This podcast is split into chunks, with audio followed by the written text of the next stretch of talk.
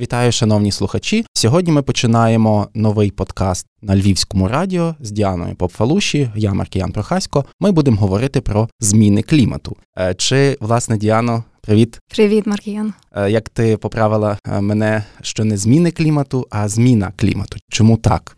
Чому зміна клімату? Тому що це є такий процес, він є єдиний, але він включає в себе багато факторів, зокрема і глобальне потепління. Тому зміна клімату – це багато факторів, але які включають, якби, один процес, який включає дуже багато факторів. Ми звикли просто, що це дуже багато якась сукупність, але правильно казати так, тому що це я там ще з кількома знайомими журналістами, журналістками це обговорювала, і вони якраз це підтвердили. Ну і тут ще питання там перекладу і перенесення, тому що climate change, не climate changes, тобто тут теж такі от більше філологічні штуки і перенесення, і нова термінологія. Скажи, будь ласка, чому, можливо, два слова про розрізнення зміни клімату і, власне, глобальне потепління. Це ніби вже сприймається як речі тотожні, але все одно якось є оце розділення, розрізнення, постійно треба робити поправку на те, що це ніби те саме, чи частина від цілого. Я думаю, що тут е, глобальне потепління – це щось трохи більш зрозуміле і більш приземлене. І чому почали це використовувати, і теж трохи читала, дивилася, це те, що люди розуміють, що стає тепліше, стає, ну, там, щось змінюється внаслідок. Але коли ми дивимося на, взагалі, те, як впливає зміна клімату, що таке зміна клімату загалом, це от те, що я казала, сукупність процесів. І глобальне потепління – це частина цього процесу, і саме глобальне потепління стоїть на початку в основі всіх процесів зміни. Як це взагалі відбувається? Це відбувається таким чином, що через те, що температура Землі збільшується, вона збільшується всюди різним чином, але вона збільшується, виникають різні інші ефекти, які супроводжують. Тому от глобальне потепління – це основа змін клімату, але зміни клімату – це сукупність різних процесів. Зокрема, там опустелювання, це є стихійні лиха, це є міграція, тобто це дуже багато різних факторів. Але от я, наприклад, чула думку і хочу от тебе теж от спитати, як ти думаєш, це говорили з представництва в Австрії, є мережа кліматичної журналістики, що мене дуже тішить, тому що в нас кліматична журналістика це ще не є таким, якби, оформленим,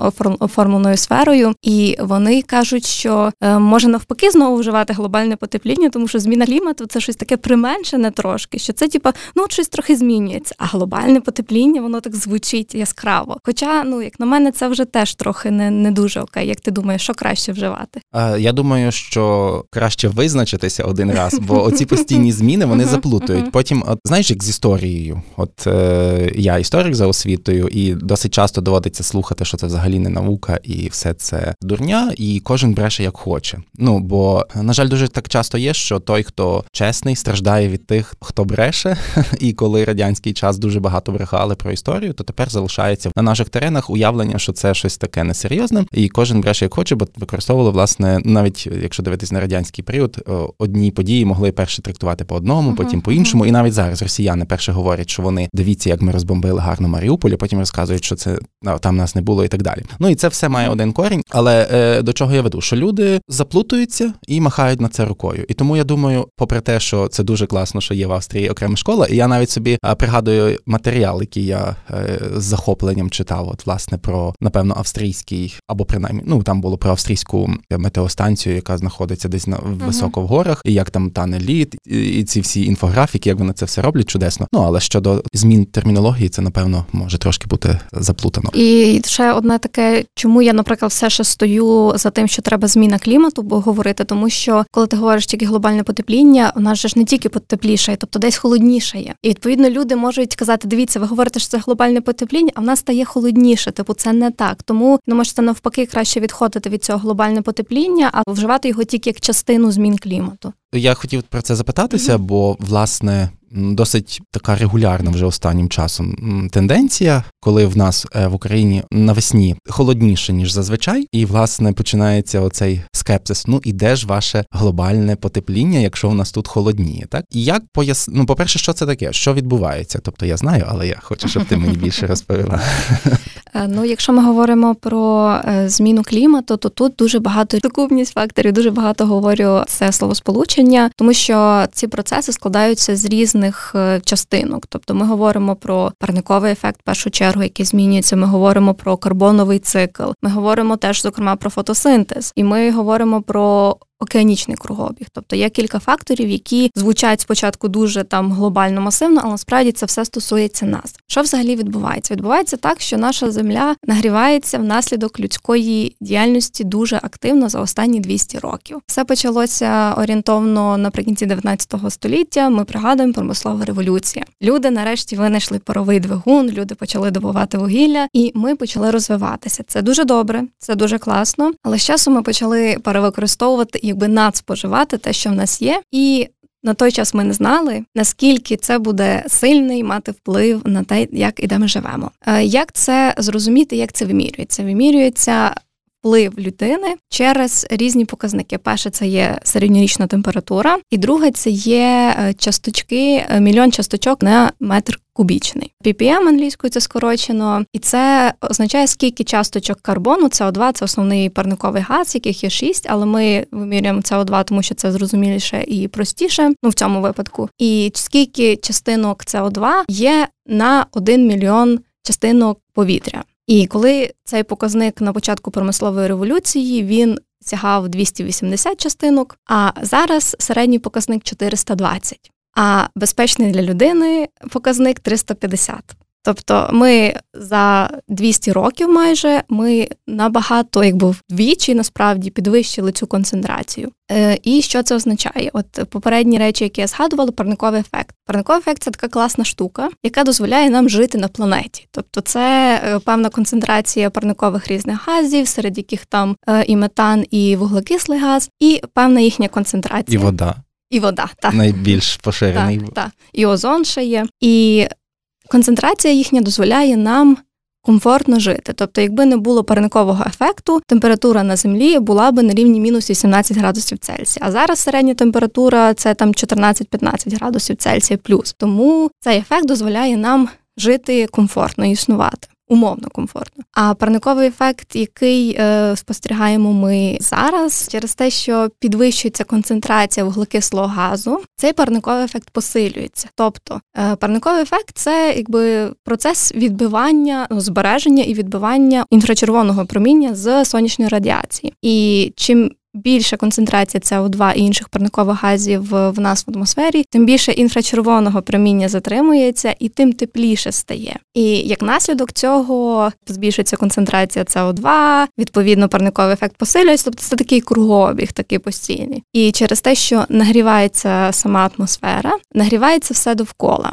Нагріваються льодовики, льодовики тануть. Прісна вода потрапляє в солону воду в морську океанічну, розбавляючи її, порушуючи рух течій. Течії не несуть холодні і е, гарячі повітряні маси, відповідно змінюються кліматичні зони, кліматичні пояси. Через... Не насичується теж е, глибинні шари океану киснем, починають задихатися різні організми, там більші організми не мають що їсти, ми потім не будемо мати рибки. Абсолютно, абсолютно. Якщо говорити тільки з такого споживацького навіть так. точки зору, не говорю вже про баланс зі світом. Ну це вже та, це вже... Це вже не для всіх, напевно. Та, та. Збереження біорізноманіття, етичний підхід потім. Я думаю, що ми про це потім поговоримо, але зараз суто через те, що зменшується сніговий покрив, відповідно зменшується альбедо, це і можливість поверхні відбивати, світлої поверхні відбивати ультрафіолетове проміння, посилюється, знову теплішає, відповідно знову крига відвалюється, знову тепліше. Тобто це такий циклічний процес, який ми можемо зупинити тільки набором певних речей, зокрема, зменшити і повністю зупинити використання викопного палива, яке нас привело сюди. Якби я розумію все, я дуже вдячна якби викопному паливу, тому що свого часу викопне паливо дозволило нам дійти до того рівня, на якому ми зараз. Але на етапі нашого розвитку зараз ми можемо подякувати, сказати до побачення і рухатися далі, і досліджувати, і використовувати вже інші альтернативи, які є. У мене є запитання. Ну от дивися, от ти кажеш, що двісті років ми використовуємо викопне паливо, і от нічого не сталося. А тут раптом е, ти хочеш його е, припинити. Скажи мені, будь ласка, от хто тобі платить? Атомна енергетика чи якісь там нібито зелені, які відмивають гроші? От е, я жартую, звісно, але от це одне з таких складних запитань. От двісті років все було нормально, а тут раптом. Це не так. Це е...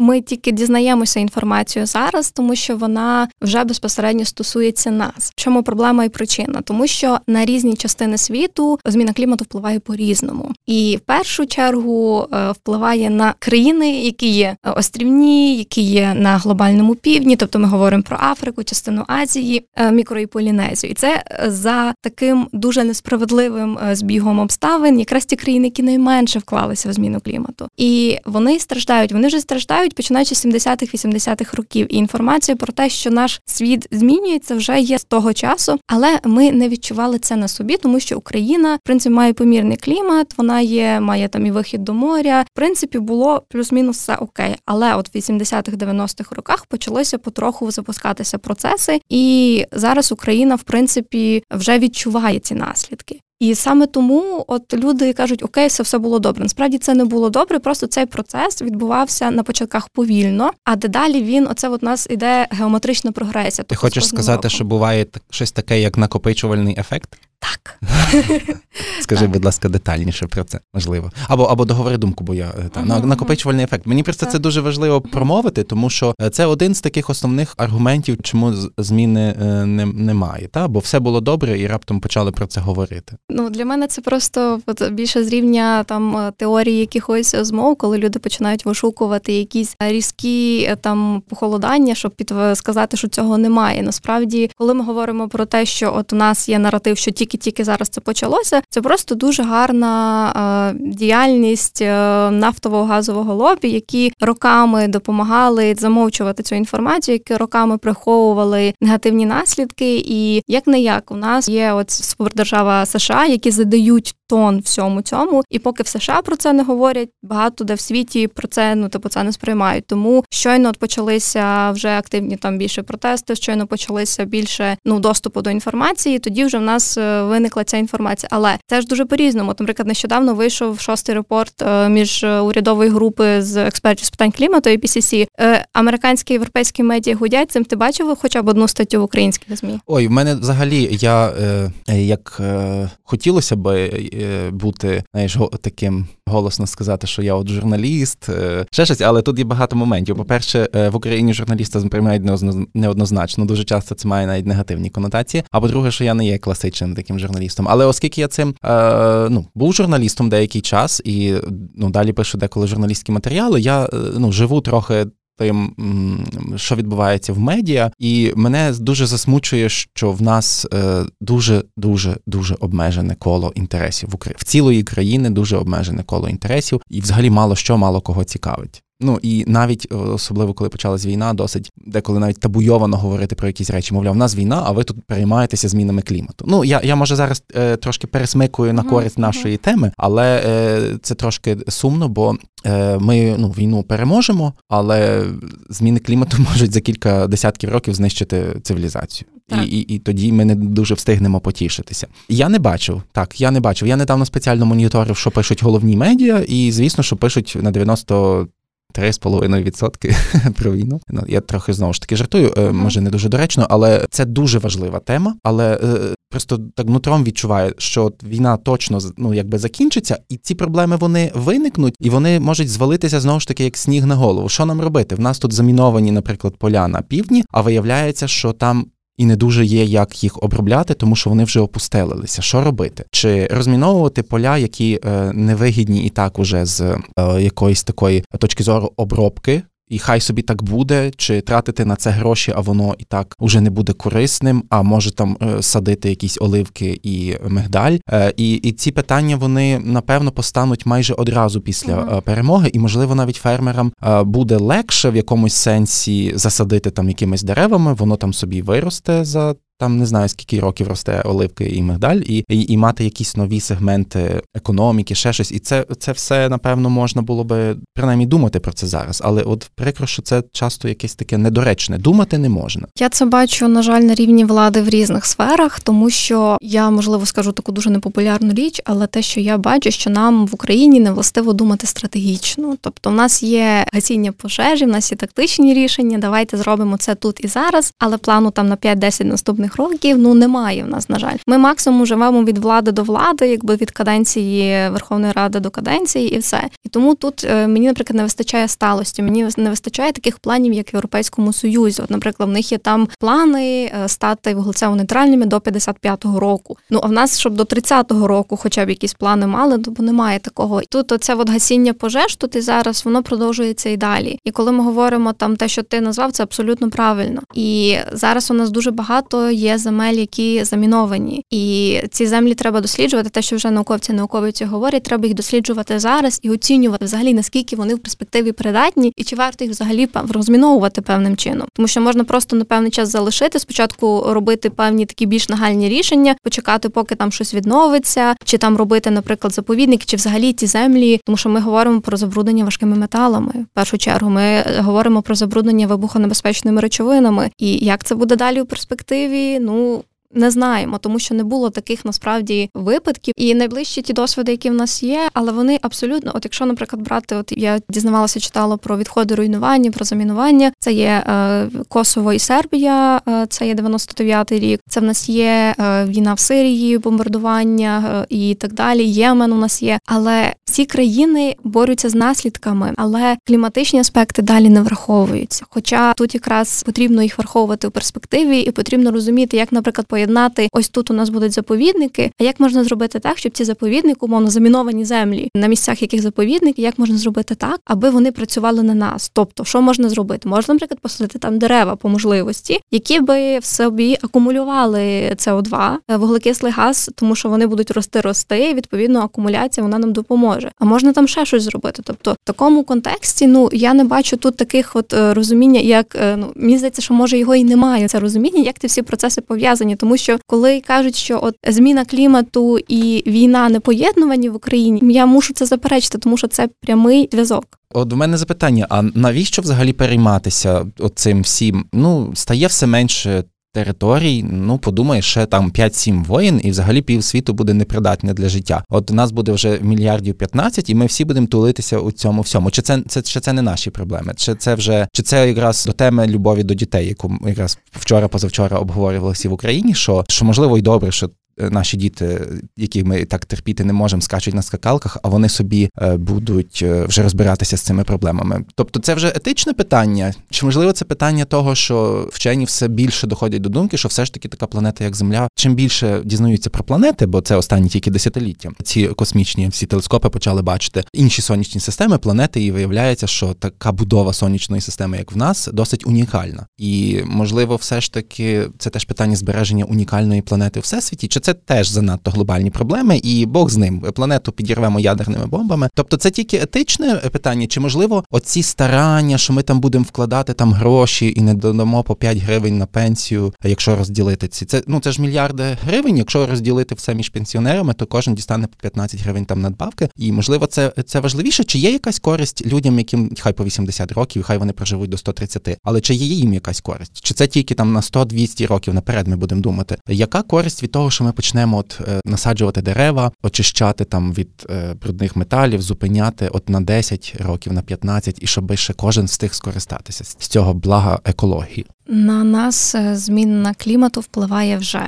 І є певні верстви населення, які найбільш вразливі. І це якраз старші люди, це є жінки, це є люди з інвалідністю. І першочергово це є проблеми зі здоров'ям, проблеми з харчуванням, з доступністю і так далі. Якщо ми говоримо, наприклад, про е, зростання, от ми зараз говоримо про місто. От у нас є Львів, умовно, ми у Львові записуємося, і в кожному великому місті є така річ, як острів тепла, переважно в центрі міста. Тобто це є е, центральна частина міста, де все часто забетоновано, заасфальтовано, у нас бруківка, е, де температура в е, середньому в два-три градуси, інколи п'ять, вища, ніж на околиці. А інколи і десять. Інколи і десять. І п'ятнадцять. Так. Це, це так. Таке ходило по інтернету порівняння, що якщо вулиця засаджена, то там двадцять п'ять так. градусів, а якщо не засаджена, то сорок. сорок на може сонці. Бути, так. Тобто це, це та, це правда. Ти, ти хочеш сказати, що людині, яка має вісімдесят років, в неї проблеми зі, із серцево-судинною системою, краще ходити, коли засаджені дерева? Так. Це ти знаєш. Тобто, а дерева можуть вирости, там, наприклад, за п'ять років? І багато людей буде мати з цього користь. Абсолютно. Потім думати, наприклад, ставити питні фонтанчики, щоб людина могла попити води. І тут в нас вирішиться проблема, ну, це вже, знаєш, своєї моєї відходної точки зору. Тобто людина має свою пляшку, може перенаповнити і не купує додаткове пластикове пакування, а пластик – це що? Теж нафта. Але а як же ж зайвими видатками міського бюджету? Можливо, все ж таки легше е, безкоштовну медицину підтримувати і лікувати десятки і сотні людей від серцево-судинних захворювань, чи все ж таки краще, щоб вони попили трохи води, знову, і їм стало легше. Тобто, виявляється, що це має зв'язок і якісь такі... Так, можна превентивні заходи робити. Тобто, от у нас яка річ є? Зазвичай, що, що би мали ми робити? От коли нас болить вухо, ми би мали йти до лікаря або лікарки тоді, коли нас починає боліти вухо, а не тоді, коли воно посиніло або кровоточить. А в нас оце от проблема вирішення питань там зміни клімату. Ми просто щось кидаємо потім, щоб чуть-чуть усунути наслідки. Тобто, те, як ми працюємо зі зміною клімату, має два аспекти. Це адаптація і мітигація. Тобто, як ми адаптуємося,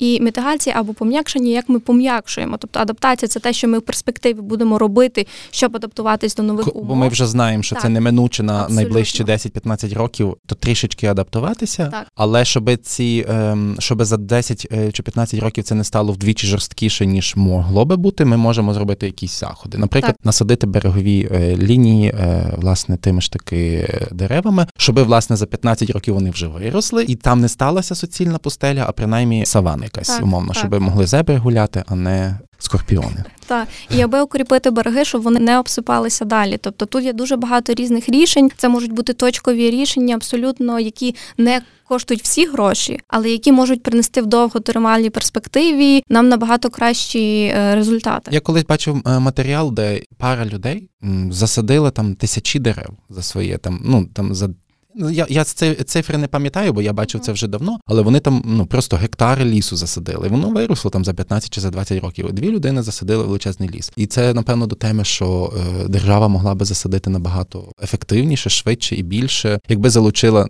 п'ятнадцять людей. Ну, тут питання, тут питання ще, ну, цього, тут я просто трошки боюся цього мільярда дерев, які в нас оце відтовують. Чи ти просто нормально? Просто засадити так. мільярд дерев, я думаю, що це не дуже добре, тому що так. вони почнуть все одно, не, вони не зможуть рости там більше, ніж вони можуть. Але коли їх вирубують і не засаджують назад. І... Так, так, тобто тут уже комплексні речі в лісопромисловому комплексі, тобто це ще інше питання, але зміни і адаптація до того, і пом'якшення вже наслідків, вона дуже важлива, вона важлива для всіх поколінь. От старші люди, наприклад, те, що я наводила, там жінки, які там з дітьми гуляють, наприклад, коли ти гуляєш з дитиною з візочком, і тобі просто немає де в тіні постояти з дитиною, і тобі погано, і дитині погано. Тобто є дослідження, зроблені організацією Колтава з фондом Генрі Бюля, де вони показують якраз, от як впливає на вразливі верстви населення. Наприклад, на безхатьків, як впливає, тобто чим тепліше в центрі міста, тим важче їм впоратися. Тому є різні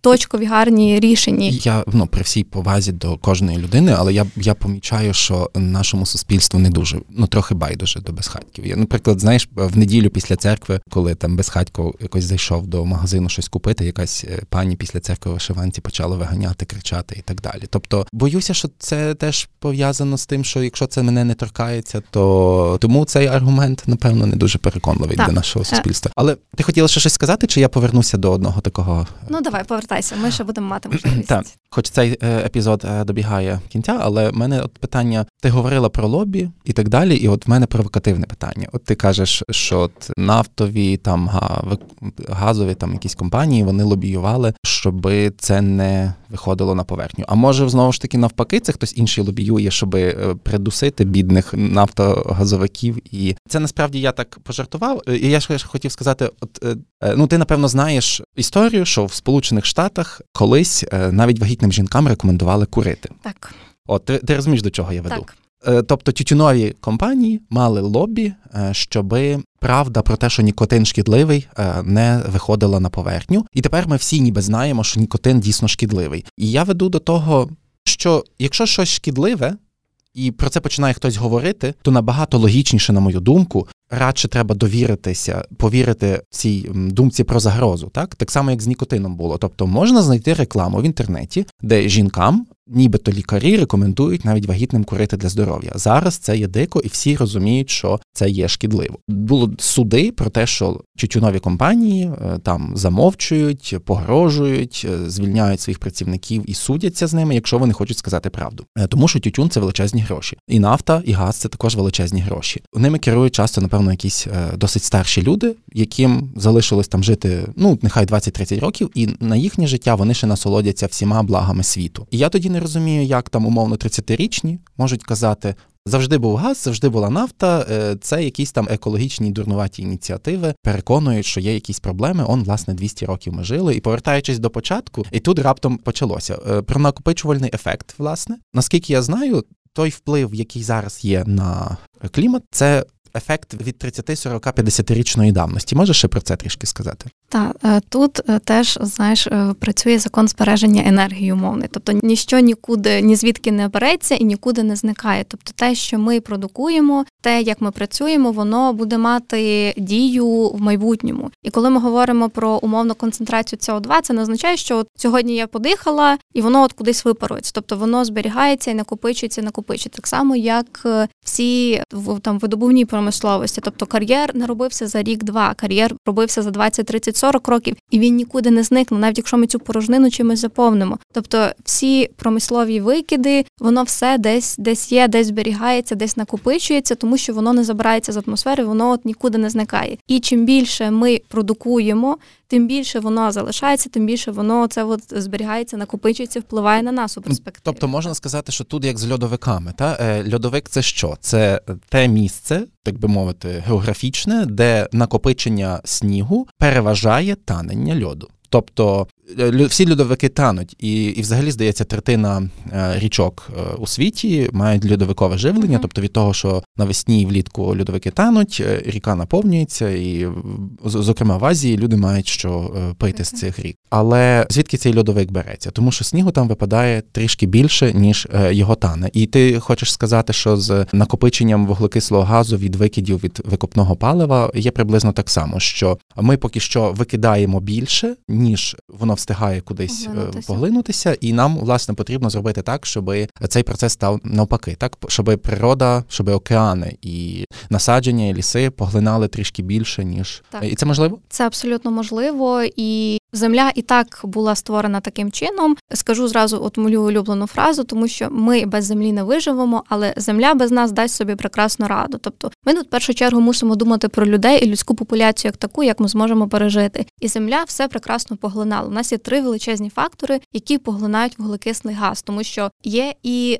не антропогенні, тобто не людиною спричинені викид вуглекислого газу, тобто рослини ті ж самі, вони теж дихають, моря і океани, вулканічні виверження. І земля з цим впору дуже добре, тому що сорок два відсотки вуглекислого газу поглинають земля і ґрунт, двадцять шість відсотків це поглинають океани світові і тридцять два відсотки поглинають ліси. Тобто абсолютно земля була створена в такому форматі, щоб збалансовувати всі викиди. І щойно прийшла людина двадцять, ну якби ми прийшли, ми почали свою діяльність, і тут ми почали промислову революцію і почали збільшувати. При тому ми е, забруднюємо е, океани рік, ми е, вирубуємо ліси, відповідно зменшується можливість поглинати. Ми розорюємо землі, які вже не поглинають, а навпаки, вже викидають цей вуглекислий газ. Або метан, наприклад, як рисові поля. Тобто людина не збалансовано підійшла, бо, певно, людина не знала. На початку ми дуже багато чого не знали, от як з тютюном ми з часом дізналися. І якщо ми говоримо про от викопне паливо, це шістдесят шість відсотків викидів Сі О два, це є викопне паливо, весь оцей от спектр. І чому... Мені здається, це лобі, ну не мені здається, це так є, тому що чому лобі так активно працює, тому що... Лобі яке? Лобі викопного палива працює так активно, тому що як не крути, але все одно нафта, газ І вугілля – це є вичерпні ресурси. Тобто це не є те, що в нас буде постійно. Це є скам'янілості, які утворилися тисячами, мільйонами років, і запаси є обмежені. І тому вони знають, що от запасів нам вистачить на п'ятдесят-вісімдесят років, і давайте ми витиснемо з цього максимум. Хоча в Україні вугілля – це, наприклад, дотаційна сфера. І Україна дуже великі кошти вкладала туди. І просто от через бажання наживитись тут і зараз, тому що оці тридцятирічні, які ти називав, вони ще за п'ятдесят років встигнуть нажитися. Тому вони ще думають, окей, давайте витиснемо, давайте вже доробимо, тому що треба хоча б тридцять-сорок років видобувати це вугілля, нафту і газ, аби воно окупилося нарешті, аби ця інфраструктура, вона виправдала себе і в процесі того ти просто будеш збагачуватися, а там уже все одно на людей, які страждають, на природу і на людей, які, ну, прямо страждають через, ну, там, війну в Україні, тому що, ну, в нас, в нашому випадку, викопне паливо – це те, що нас прямо вбиває, нашу країну. Тому от реально це такий, як на мене, вже компульсивний, оці от конвульції, в якому, в яких б'ється оце от лобі, щоб оці от зберегти собі оці п'ятдесят років, щоб ще поживитися з того, що в нас є, щоб сплюндрувати надра землі, а потім сказати – а ви розбирайтесь. Дуже гарний драматургійно кінець цього епізоду і дуже печальний з глобальної точки зору. Але як би там не було, ми дуже дякуємо вам, шановні слухачі. Чекайте на наступний випуск. До зустрічі. Дякую, Діано. Дякую, Маркіяне. До зустрічі.